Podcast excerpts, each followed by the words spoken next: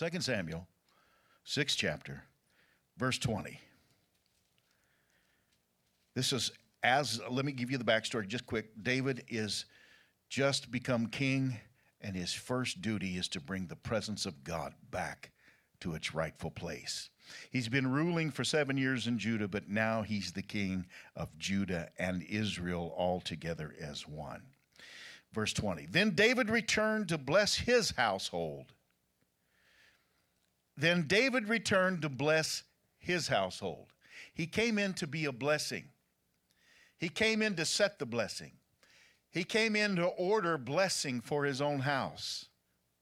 And Michal, the daughter of Saul, came out to meet David and said, How glorious was the king of Israel today, who uncovered himself to today in the eyes of his handmaids, of his servants, as one of the vain fellows shamelessly uncovers himself.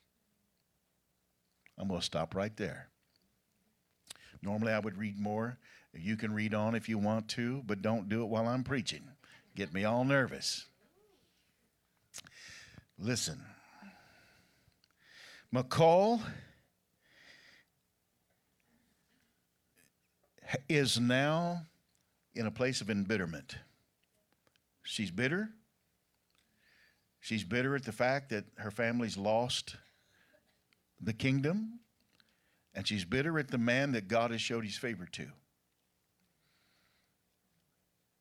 Had her father danced through the streets and brought back the Ark of the Covenant, she would have praised.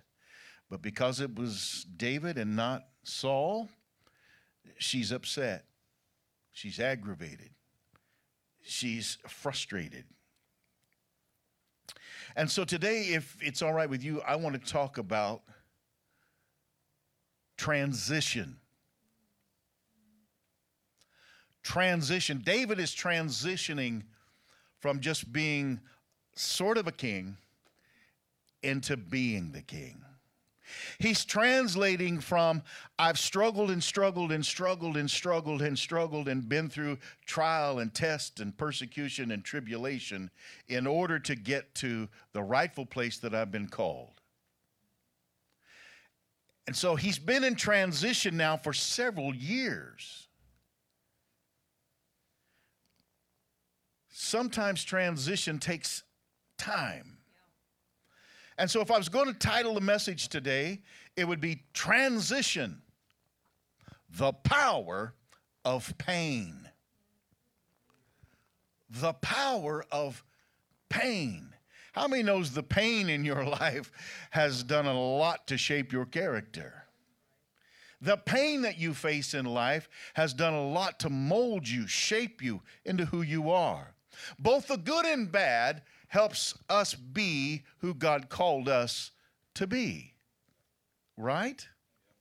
And it's not just the good things in my life that have shaped me, but it's been the very difficult things in my life that often shaped me. In fact, I probably learned more from the difficult things in my life than I ever learned from the easy things in my life. This word transition is the process Nobody likes that word. The process or period of change from one state or condition to another. Let me say that again.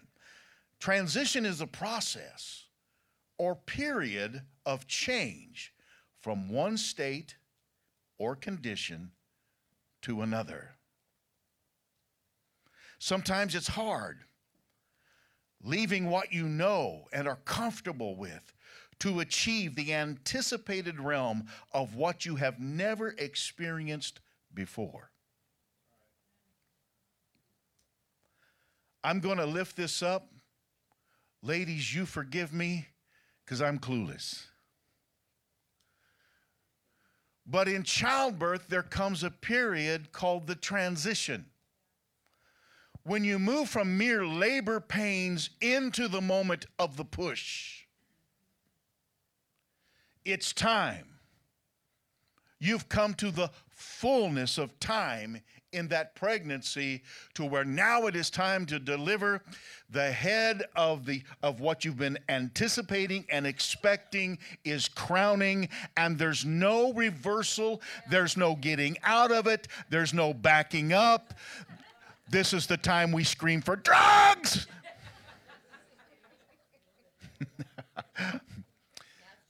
I feel like I can relate just a little bit with you ladies because I have had kidney stones.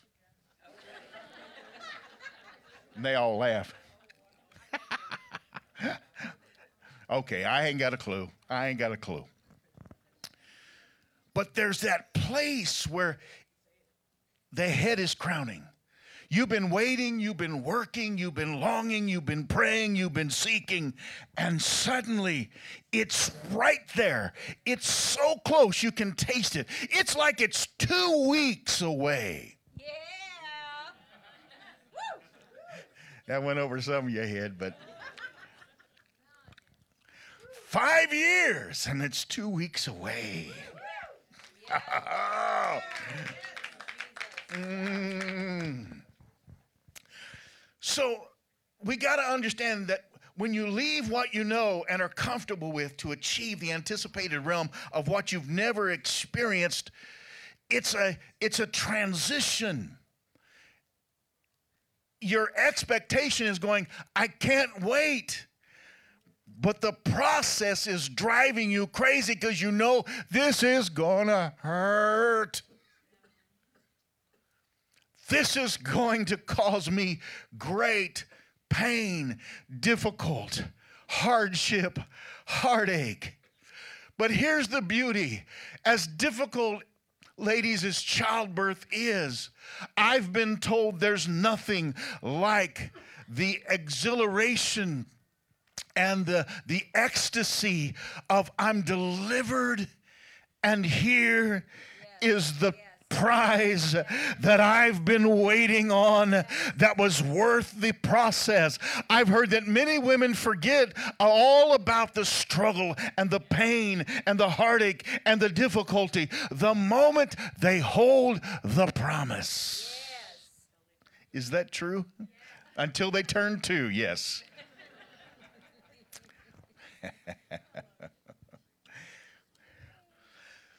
So when David took Goliath out,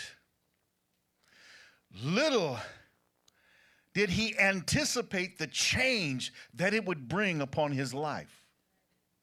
He was a shepherd boy minding his own business when the prophet comes and anoints him king. He didn't ask for it. Can I just tell you something? When God built you and designed you, He also placed a purpose, giftings, and a call in your life. Every one of us. It isn't just a preacher's called, we're all called. We just have different functions in the body. But you're called. You're just as important as the man behind the pulpit. You're, in fact, in my opinion, you're more so because my job is to train you to do an even bigger job. My job is to encourage you to not lose faith so that you can do exceedingly abundantly above all we can think to ask. And David had little idea how much his life was about to change. He was shepherd boy one minute, anointed king the next. He probably had all kinds of grandiose ideas in his head of how one day one day he'll just step right into being the king and he'll be leading the nation and everybody will be singing his praise. When he came down to deliver cheese and bread to his brothers, he had no clue that there was a big mouth enemy down there facing his brothers in war. And when he heard him going off with diarrhea of the mouth, I know that's not a good word that's why they don't put me on TV much. But when he was spewing all of the anti God stuff, something stirred in the heart of David. Now, the beauty is that David was a worshiper from the time he was a youth. He loved the Lord, he had a relationship with God. That's what set him apart from Saul. And when he walked in, he had no clue how much this was going to change his life. He was just tired of the enemy's mouth. You ever got there? You ever been where you're just tired of the accusation, you're tired of the mouth, you're tired of the things that people say, and you just want to grab the devil by the throat, turn him inside out? He was excited to get rewarded for what came natural to him. Saul told him, Look, boy, if you fight this big giant, now, this was not given to him directly. This was given to any soldier in the army. He wasn't even a soldier. But he walked down there and he got the scuttlebutt from everybody that was standing on the other side, kind of rattling in their boots that they might have to face Goliath. And he heard that there's a reward if you'll just stand up to this loudmouth. So he was excited about that. He was excited for the king's favor and the king's promises. And he immediately transitioned from a shepherd boy to the king's most feared warrior in an instant. That's a transition. And sometimes promotion will come before character is challenged. In fact, can I just be honest with you? Most of us have gifts and talents that'll take us someplace that our character isn't quite ready for just yet. Hmm. So he was immediately transformed from a shepherd boy into a feared warrior. And things were good.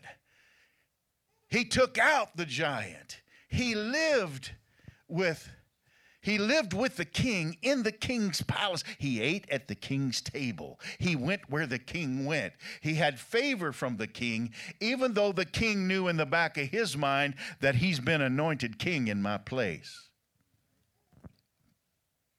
And one day the, the character development moment came. Because while he's walking with King Saul through the streets, the handmaidens and those who normally gave the highest praise to their king. Praised their king, but then praised his protege just a little bit more. Now David has issues. Now David's got problems. Now David, walking in favor, is finding himself not so favored. Now, this young man who could take out Goliath is now in a position where his, his uh, safety is being called into question. And he has to be wondering why. Why? Why? Well, let me tell you why. Number one, Saul chose to please people over God. And so when the praise that should have been going to God was lifted or elevated a little bit more for somebody else, he was living for the praise of the people. Saul was living for the praise of the people, and when they praised somebody else just a little too much, it got underneath his skin because he loved the attention of the people. He wanted to please the crowd. Pleasing the crowd, the pleasing the crowd cost him the throne because he was more concerned of how he looked than he was the oracle of God. And so here he is, man pleasing and pleasing everyone around him, and spending his time and his energy trying to please the crowd this is where churches get in trouble when we try to get seeker friendly. It's not about us making you happy, it's about us making God happy. And when we make God happy, it gives you something attractive to come to. If we give God our all, we open it up that everyone can worship underneath His umbrella. But when we make it about you, we exclude God and start trying to please you. Oh, man this will this will get me thrown out of some good churches. So here he is trying to please the crowd, but it cost him the throne. And because he wouldn't abdicate nor repent from that position, it eventually cost him his life. I would rather please God than to try to keep up the pretense of pleasing men. Because, can I just tell you something about human nature? You, I'm sure you're not aware of this. We are fickle. We're happy one minute, sad the next. We're excited one minute and grumbling the next. We're all for you, then we're not for you at all. Oh, come on. This is human nature. And so Saul really set himself up for great failure. Many people serve God out of wrong motive because they're seeking people's approval over God's command. And David just wanted to serve God and country. I almost heard. Oh,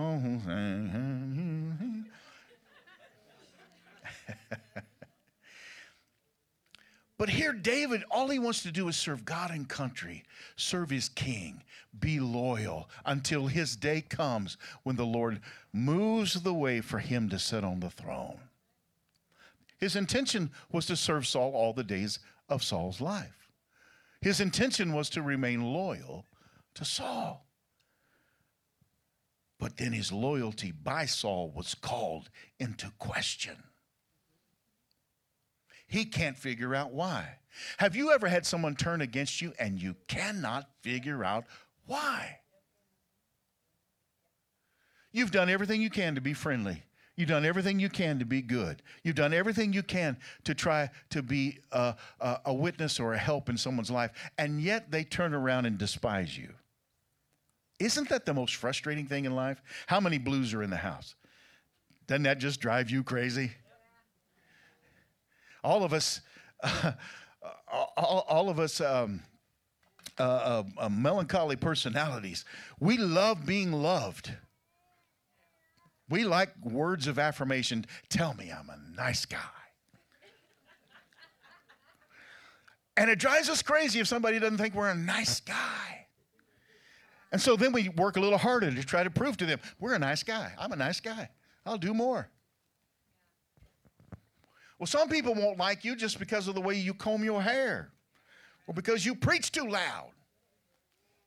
Some people won't like the clothes you wear. Some people don't like the fact that you don't brush your teeth. I don't think that really fit.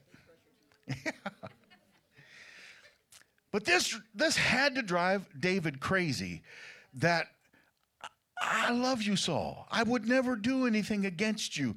Why are you upset with me? So his loyalty was called into question. Then accusations came from those that he loved and trusted the most. How many of you ever got hot for God and then a family member says something negative to you? Well, all you ever do is go down to the church house. All you ever do is spend time in the house of God. You people, that must be a cult. they tell you that, don't they? Because, because you want to be with the people of God. You want to be in the house of God. You gain encouragement here. You gain strength here. You're growing. You're going. Mm. And it's often from those people we love the most that causes it to hurt the most. And I'm sure David was going, What did I do? What, tell me what I did, I'll fix it. Have you ever been there? David even loved Saul enough that, get this, this is how close they were. He was there to help Saul when he was troubled. He was his confidant. He was the person who spoke encouragement into the king. He's the one who played his harp to drive demons away from Saul's tormented mind. He spent hours serving his king.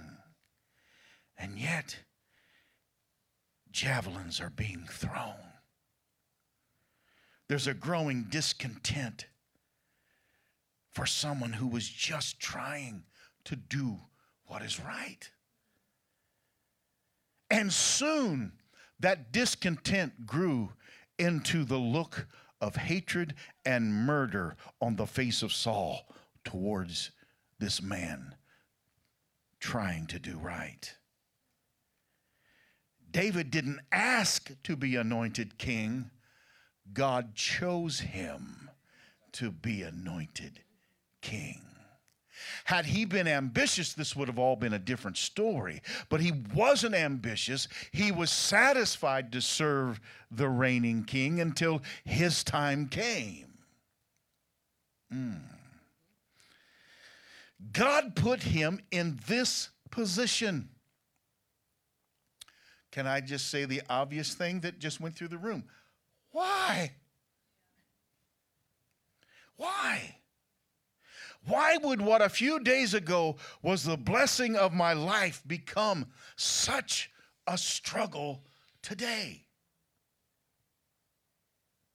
Anyone who's ever been called by God to put their hand forward to the plow have had moments when they thought it was easier. It really isn't, but your mind will tell you it was easier before I got into all of this. Before I tried to move forward, before I tried to give God my all. No, it really wasn't.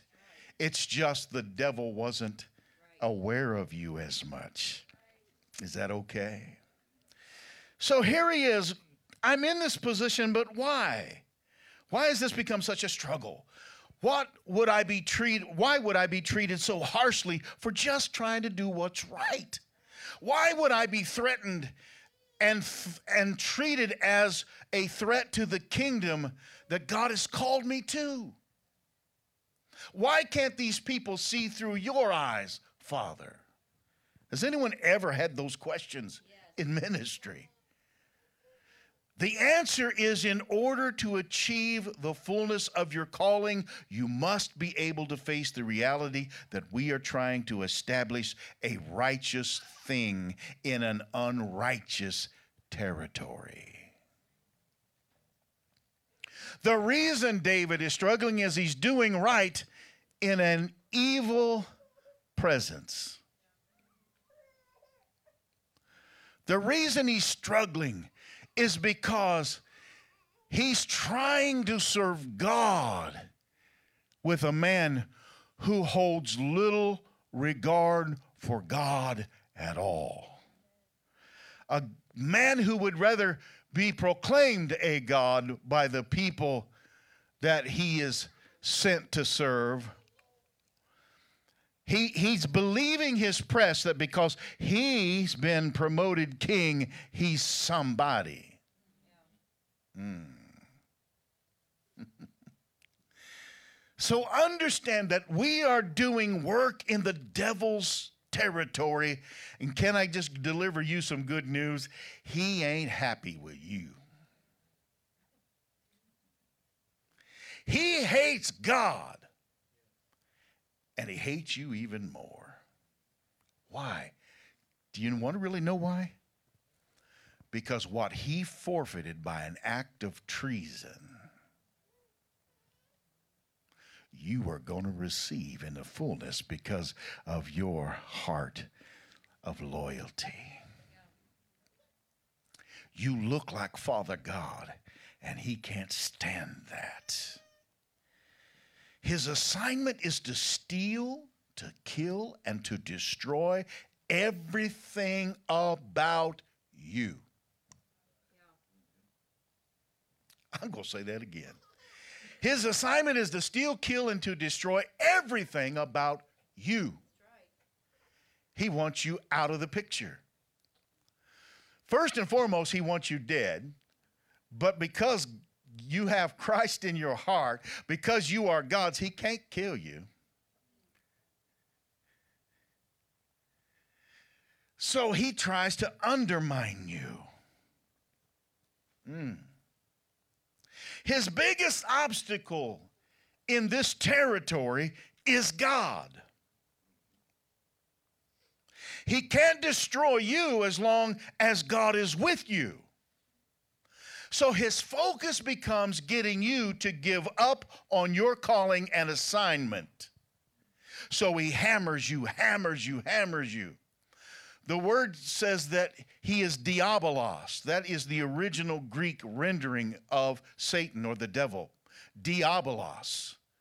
Balos, the second part of that compound word, balos means with a, a pugilistic or a doubled up fist, he's going to hit you and he's going to keep hitting you and keep hitting you and keep hitting you and keep hitting you until dia, diabolos.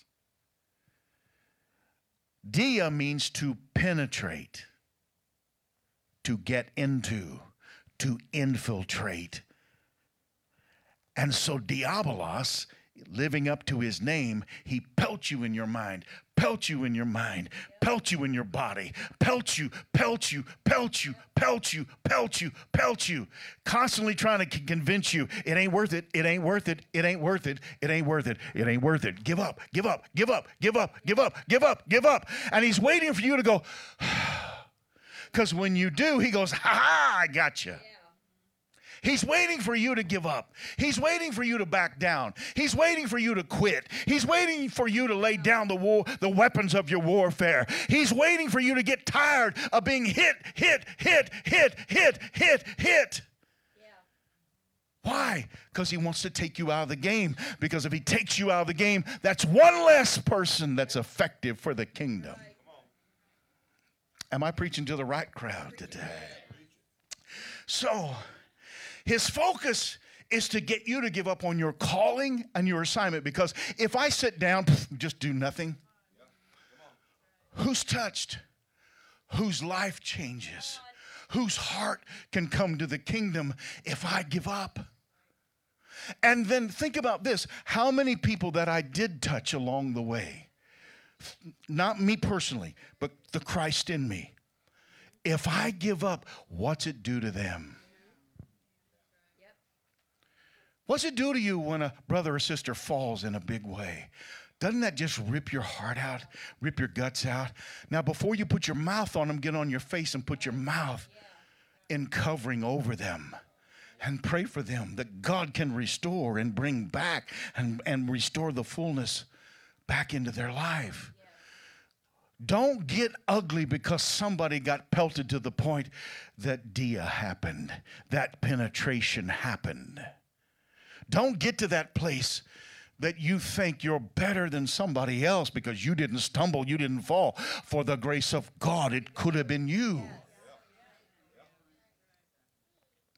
I don't believe in being ugly.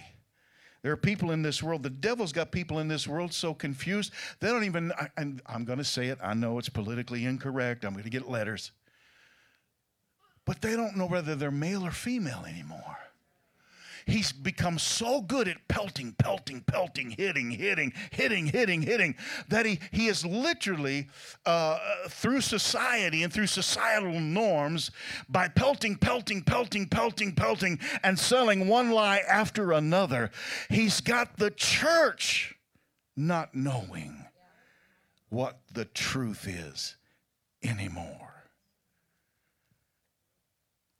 Now, I don't believe in holding anyone at arm's length or, or, or persecuting somebody because they're different than me.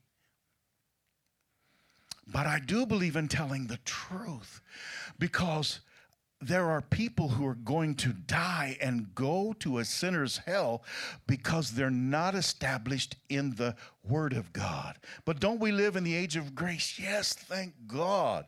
But grace isn't a license to sin, grace is the doorway to escape yeah. my yeah. sin.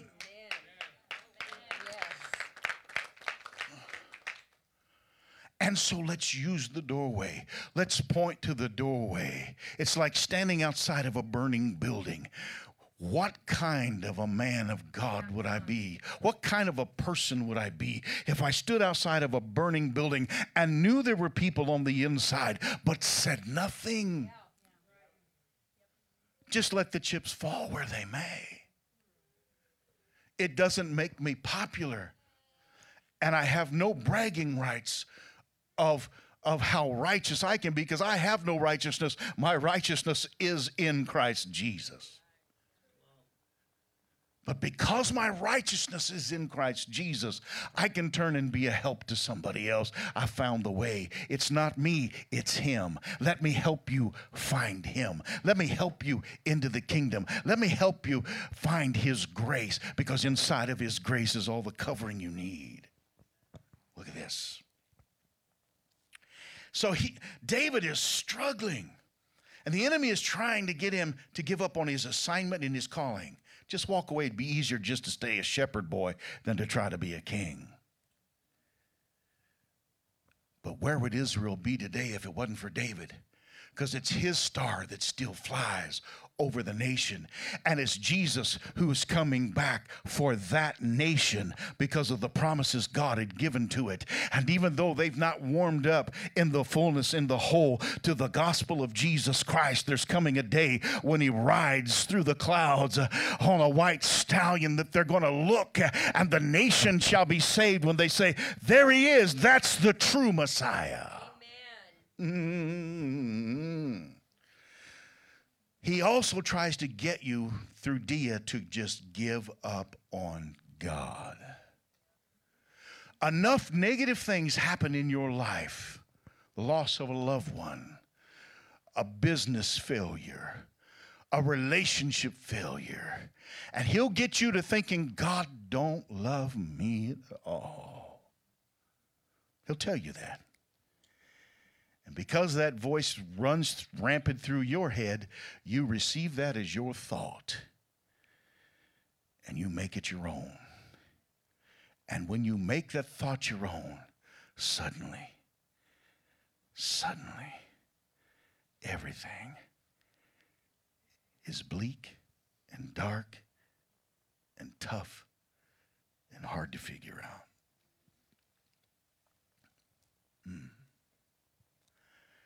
That is his goal, period.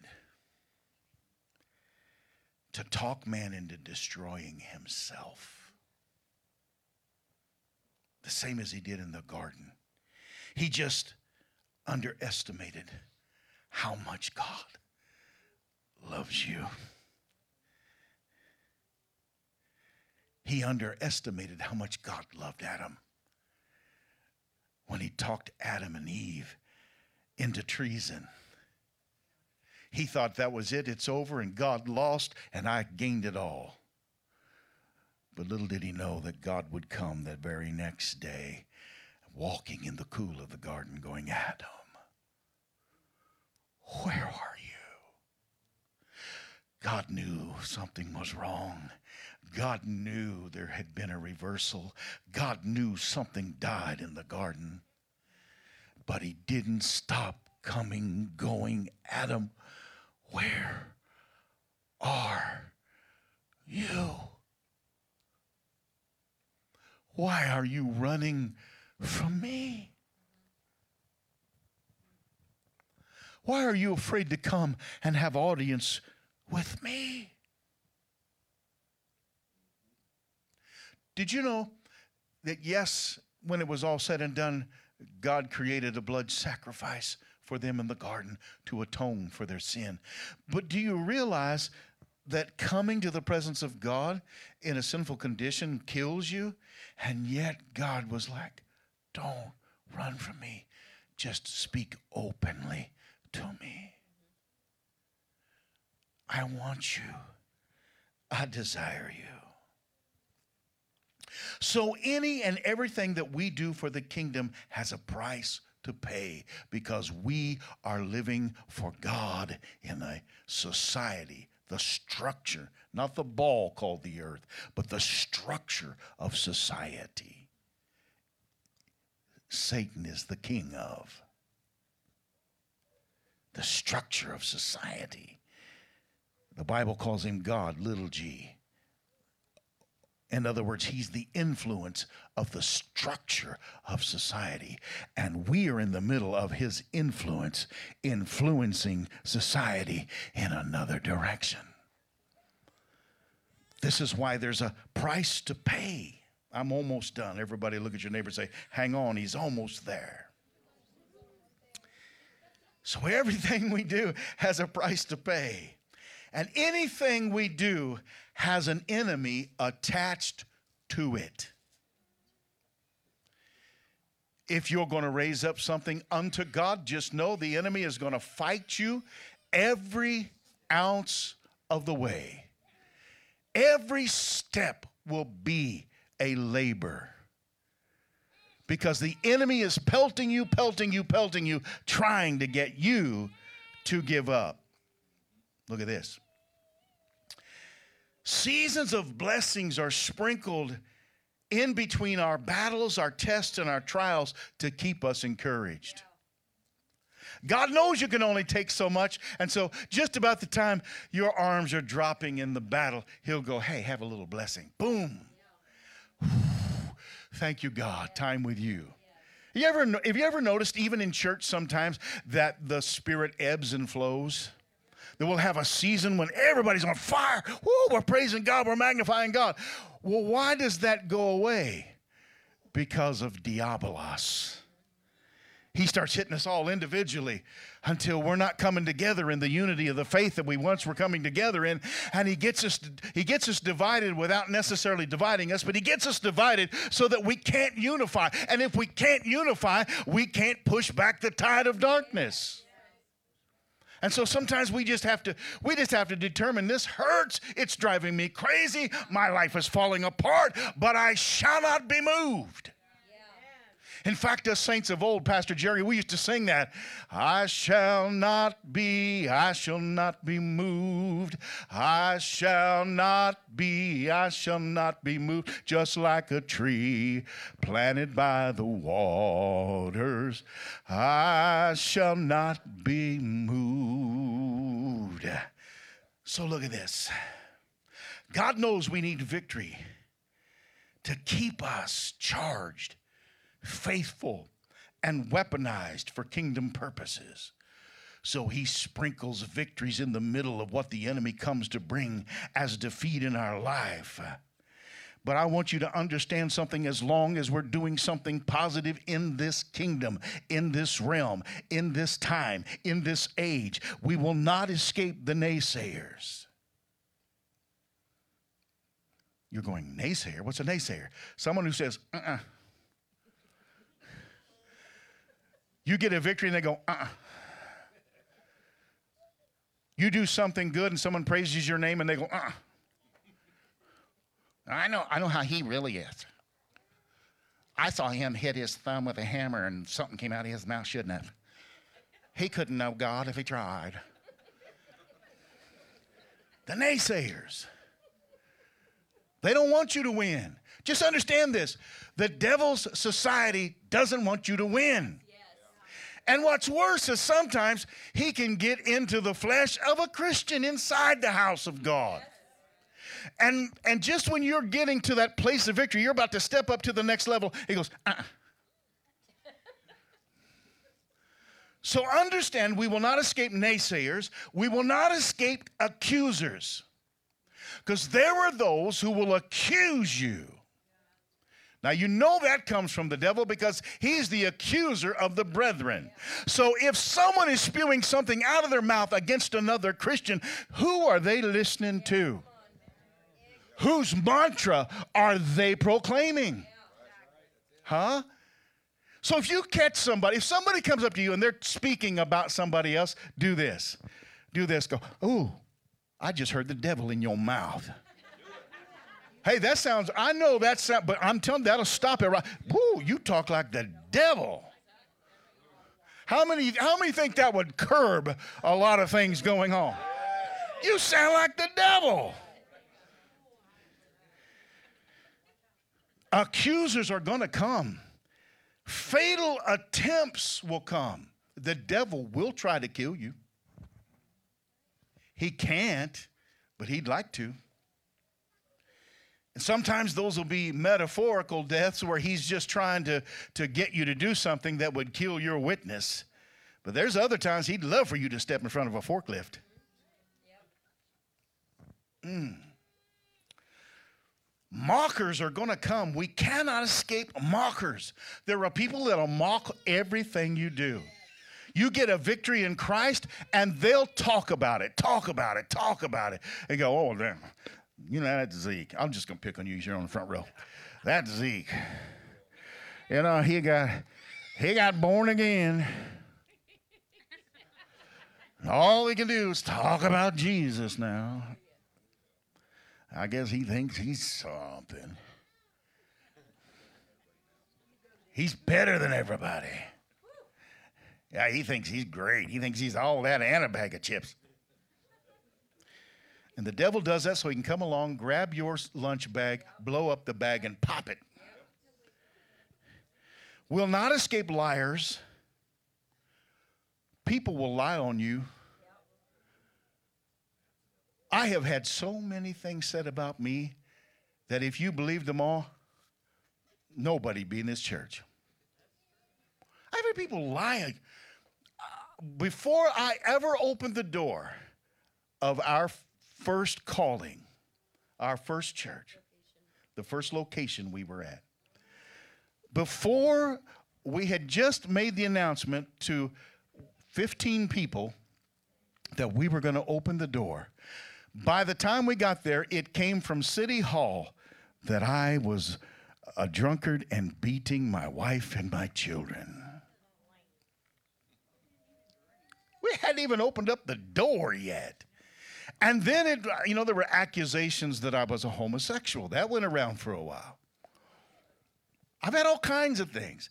And and get this, several years in, things are going well. We've got not only a vibrant work of God and things are happening. We had 2500 souls get saved in a matter of a couple of years things were popping, things were happening. We had a car club that would go out and spread the gospel of Jesus Christ just by showing up with our hot rods.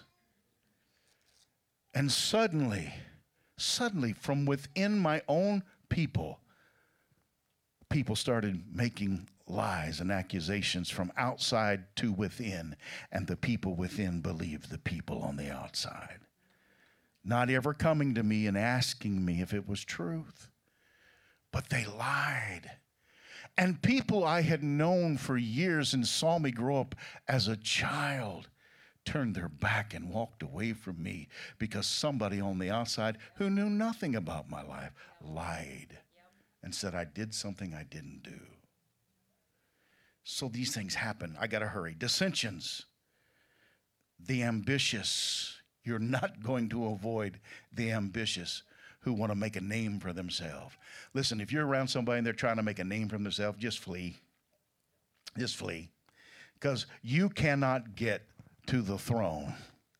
You cannot get to your calling through ambition.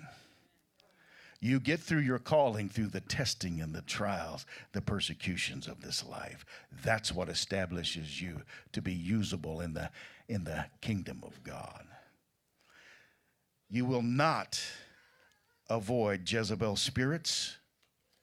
And a Jezebel spirit is someone who comes in, tries to get and become everything that the pastor could be, should be, would be, so that they can draw people away and cause dissension in the body and tear up a work, a mighty work of God. You will not escape it. You will not escape Leviathan or Python spirits, those spirits that come in on the flesh of men that try to squeeze the life out of the body of Christ. Can't escape the fact that you're going to face them if you're going to do something for the kingdom. Can you say amen? Here's the moment you've been waiting for, but my final conclusion is this not one of these things can stop us. We are the mobile force of righteousness on the earth. We are the embodiment of Christ in the earth.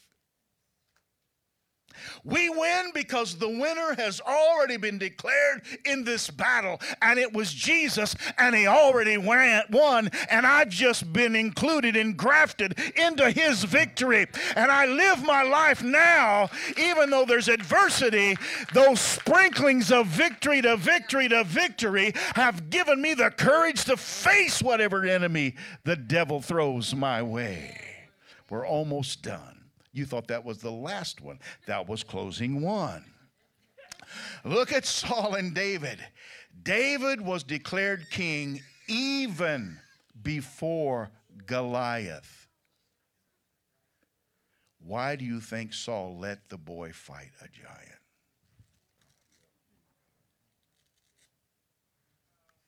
Never thought of that, did you? Why do you think Saul let the boy fight a giant?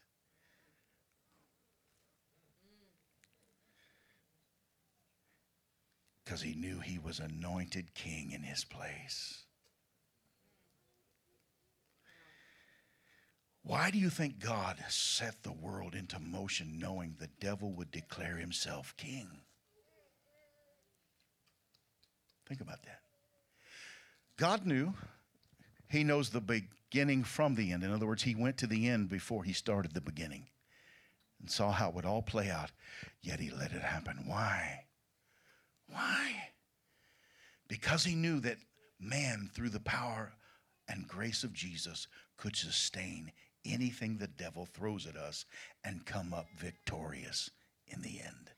You and I are holding on to the earth until the trumpet sounds, just to prove to Satan nothing on earth is more powerful than a born again, blood bought, Holy Spirit filled believer in God Almighty. If you believe that, give the Lord a shout.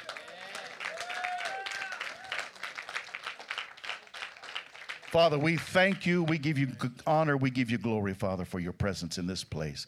Father, I know I probably took more time than I needed to, but God, I ask, Lord, that you strengthen us in the inner man and help us, Father, for we're about to take new territory. And Father, I give you honor and glory and praise that just because we're taking new territory doesn't mean the enemy gets any chance to step up and do anything greater in our life. No, no, no, a thousand times no. We're in the grace of Jesus Christ. The battle is already won, and we're about to step on that other side and continue the fight that we've been in all this time. And we're going to give you the honor and the glory for the hundreds upon hundreds upon hundreds, even thousands of souls that will be born again and touched, Father, by this next move that you've called us to. God, I pray right now that you strengthen every believer in the inner man. And we give you the honor and the glory and the praise in Jesus' name. In Jesus' name.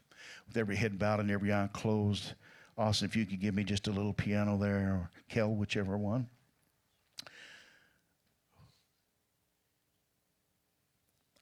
I don't know your heart today and I don't know your life, and I'm certainly not an accuser. But I come here today as an opportunist because I believe every time we hear the gospel of Jesus Christ, we have an opportunity to act upon what we've heard. We have an opportunity to survey our own life and where we are we may have said yes to Jesus years ago, but right now we're struggling. Maybe we're in a fight and we just need encouragement. Maybe we've never accepted Christ as Lord and Savior, but maybe something that was said today has made me think, yeah, this might be easier if I had God on my side. I don't know your life and not here to accuse, not here to judge. I'm just here as an opportunist. If you're here today and you've never asked Jesus to be the Lord of your life, and you're not afraid or ashamed to raise your hand and say, Pray with me, Pastor, would you do so just real quickly while there's no one looking? Thank you. Thank you. That's beautiful. Thank you. I know this individual, so I know what's going on and I know their life, so think maybe it's as much a question of salvation as it is just getting refired. You're here today and you're just going through stuff and you feel beat up and you just need some encouragement. Would you raise your hand? That's beautiful. Thank you. Thank you. You're here today and you heard the message and you're ready to go out and, and just rip the devil's head off, spit in his neck. Would you raise your hand? Father, I pray for these individuals right now. Normally, Father, I'd bring people forward, but for the sake of time, God, I pray for these that are raising their hand right now. If you'll raise your hand and just keep it up, those of you that needed a touch, just raise your hand and keep it up. I'm going to have someone come to you just quickly. So, my prayer warriors that are today on the list, would you come and minister to these individuals for just a moment? The rest of you, Father, we thank you. We praise you, we magnify you, we glorify you for your presence in this place. We thank you for the strength that you've given us, Father, in the warfare. We thank you, Father, for the sustenance that we found in Christ Jesus. We thank you, Lord. We thank you, Father. We thank you, Father, for your touch, for your mercy, for your kindness, for your strength. We thank you, Lord, that we are not the tail, but the head. We're not what the devil says. The devil says we're lower class. The devil says that we're stupid and dumb and worthless.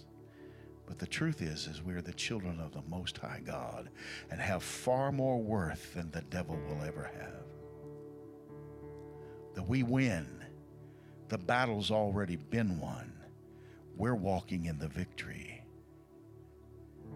So the liar can lie. He can spew his hatred. He can deceive those that will listen to him, but he cannot overpower the church nor the believer. And we thank you, Father, for the strength that we have. For the strength that we have in you. Father, be with us today. Those that are streaming, I stretch my hand towards you. And if you're struggling today, let today be the end of your struggle. Come into the fullness of Jesus Christ. Say, Lord Jesus, here I am, a sinner, ready to change, ready to go where you'd have me to go, do what you'd have me do, say what you'd have me to say. Take my sin in exchange for eternal life. Because I say yes. I say yes. For all the days of my life, I will live for you and not turn back. In Jesus' name. If you prayed that prayer, drop us a line and let us know that your life has forevermore been changed. And we'll correspond with you and send you some encouragement. God bless you.